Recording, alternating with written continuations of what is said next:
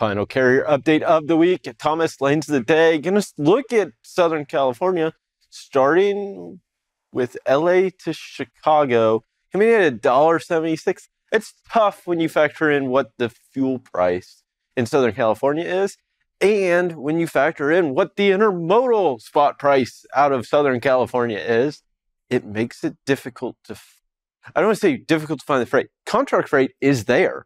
And the rates are there to support Yes. contract freight. The the difficulty is if you are a spot market carrier operating in Southern California.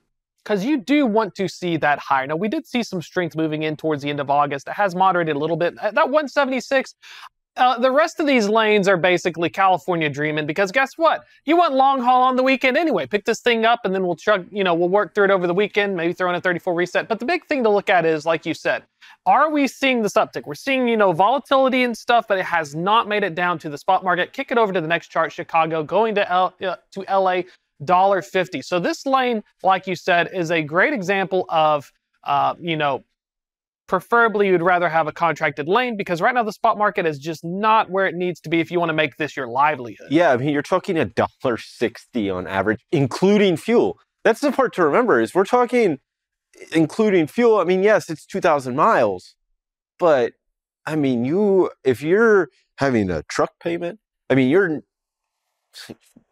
probably not making money on this. And, and I think that's the part to realize. You're going to keep your truck moving, and there is volume along this lane, but it eventually will bleed you dry. And I think that's the part to pay attention to. And this is where knowing those operating expenses, like from a carrier perspective, if you know them, you can go into market dashboard and you can figure out, hey, can I make this work? Or am I going to be losing money? And if I'm going to be losing money, am I going to make money on a return? Yeah. Like that's the part you can run at 102 OR into a market if you know on the flip side you're going to be making 90 cents on the dollar. But if you're going if you're going in for 102 and you're running it out at 102, guess what?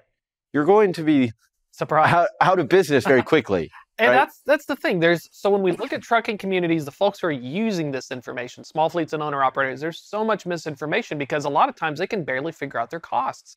And so my favorite one has been there are some trucking influencers. I call this the Chicago Shade or market carrier strategy, where they see that dollar fifty or they see that 175, but they're not going to wait until start booking their truck till 2 or 3 p.m. So they're empty and they wait and they wait. So they're thinking, okay, well maybe I can get two dollars a mile because that broker really needs it and I'm empty and ready now. So we are seeing behaviors change, but you would prefer to have the data.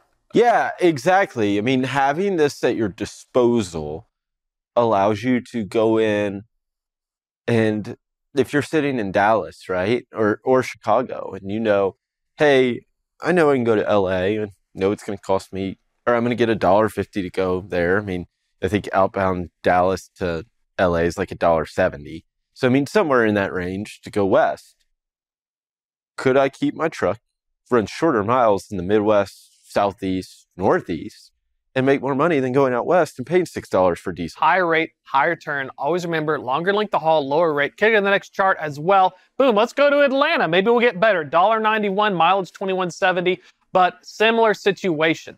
Uh, you know, when we're wondering why, if we evaluate our success in rate per mile, it can sometimes be a misnomer because the other thing you have to ask is what is your length per haul, what is your revenue, and what's your net revenue? Because typically we only get past the first thing saying, well, my costs are like $1.75 and I made $1.85. That is you're you're making progress, but we need to go deeper and look at this information to see if, you know, is that mileage band correct? Should I instead go to Dallas? Toss it over, kick the next chart, Atlanta to LA. $1.39. Same situation. You have to think the round trip. Yeah, and again, and I only bring this up because it is so vital.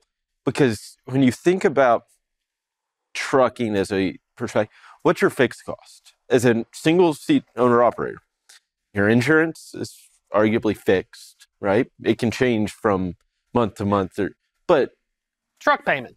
truck payment is about the only fixed cost. Your diesel fuel is a variable cost depending on where you fill up, right? It- if you fill up in Dallas, it's going to be cheaper than if you fill up in LA. You're going to have to fill up multiple times.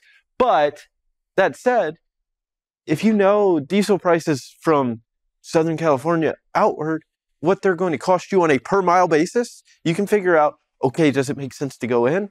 Or should I just avoid it, stay here, deal with fuel prices where they're at, and maybe I can make a little bit more on a revenue per mile, but I'm also keeping my cost per mile on it a little lower as well.